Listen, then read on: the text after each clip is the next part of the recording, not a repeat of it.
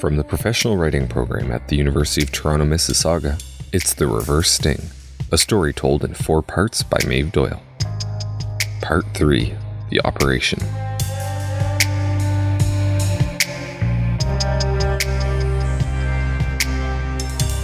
Kevin's a great storyteller, and after 26 years with the RCMP, he has some great stories to tell. It's a gloomy, frigid Sunday in January, and Kevin and I have found a couple of armchairs on the third floor of our gym. Ice cold winds rattle the glass in the window behind me and send glacial air currents across my back. I perch on the edge of my chair and rest my chin in my hands, my elbows on my knees. Kevin takes a swig of water from his ever present bottle and settles back. He tells me about the reverse sting operation he staged that resulted in an amendment to the Criminal Code of Canada. In May 1991, when Kevin was in charge of the RCMP's Mississauga drug section, a longtime police informant contacted the police. He volunteered to introduce undercover agents to major hashish traffickers shopping for a one ton supply of drugs. Earlier in the year, a drug sniffing dog at Toronto Pearson International Airport had detected a large shipment of hash.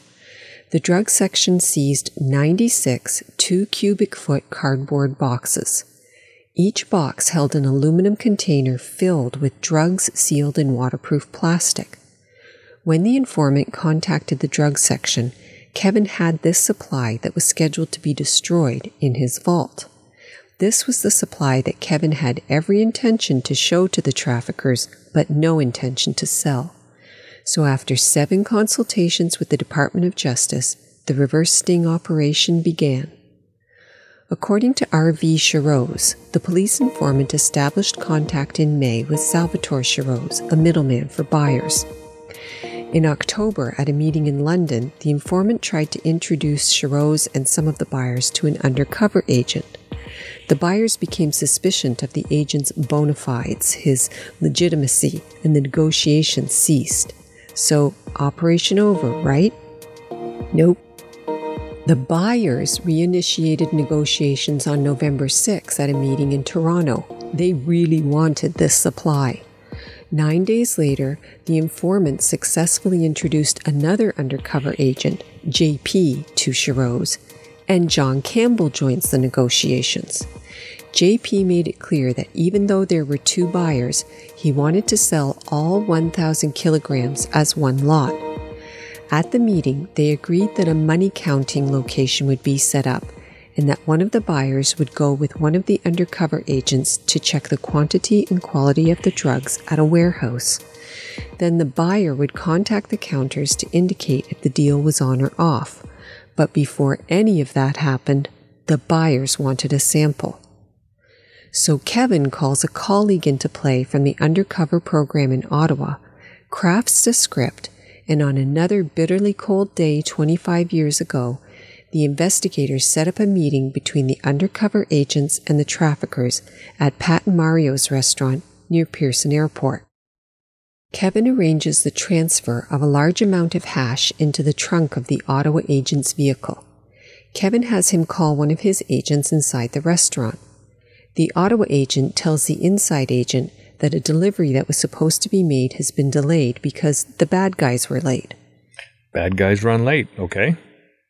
The guy on the inside follows the script and tells the Ottawa agent to come to Pat and Mario's. He tells him to drive to the back of the parking lot and to back his vehicle up against the fence, but to leave enough space to open the trunk. The Ottawa agent arrives at the restaurant, parks, and calls the inside guy. The inside agent invites one of the buyers to come see the product. He makes a point of warning the buyer that another customer has paid for this product. Remember the caveat that at no time must the police lose possession of the drugs? Well, Kevin has set the stage for two things. One, that the undercover agents only deal with people from whom they've first received payment. And two, that the buyer can't have any because this already belongs to someone else. And it was cold.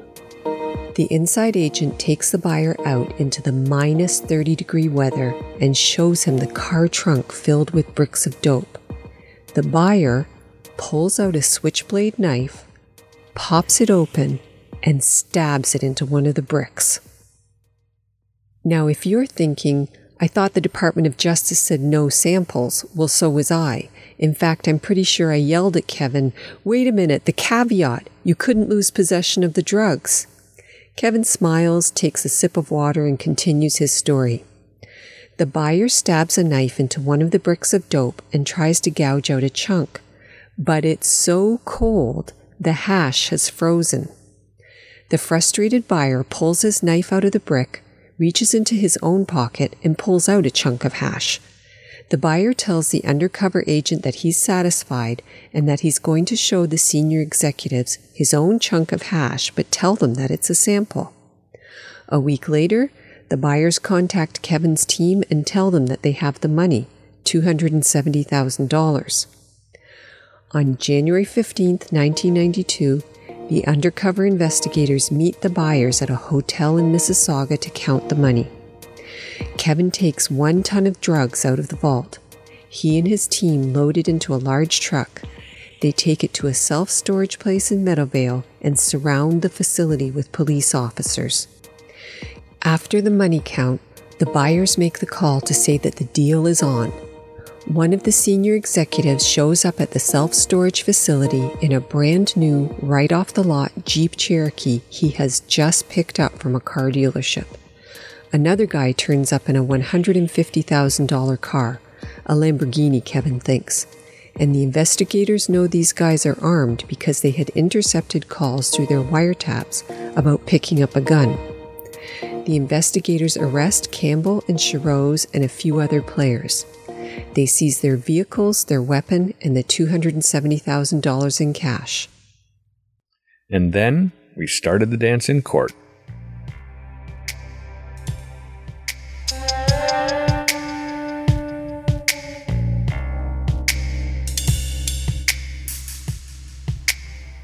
Next on the reverse sting, in part 4, The Dance. Follow the Campbell and Shirose case as it moves through convictions to appeal to the Supreme Court of Canada.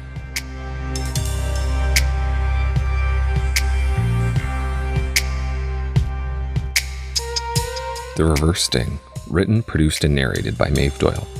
Kevin, played by Sean Hunt. A crime scene, music by Jeff Harvey. This Girl, ambient sound by Catastrophe. Thanks to Basir Big, John Ballin, Peter Katamaris, Gary Chaders, Michael Corin, Mark Dreyer, Alexia Lumankis, Robert Martins, Rahul Sethi, Shelley Wall, Nicholas Woolrich, Adam Zunder. And I'm Connor Katamaris.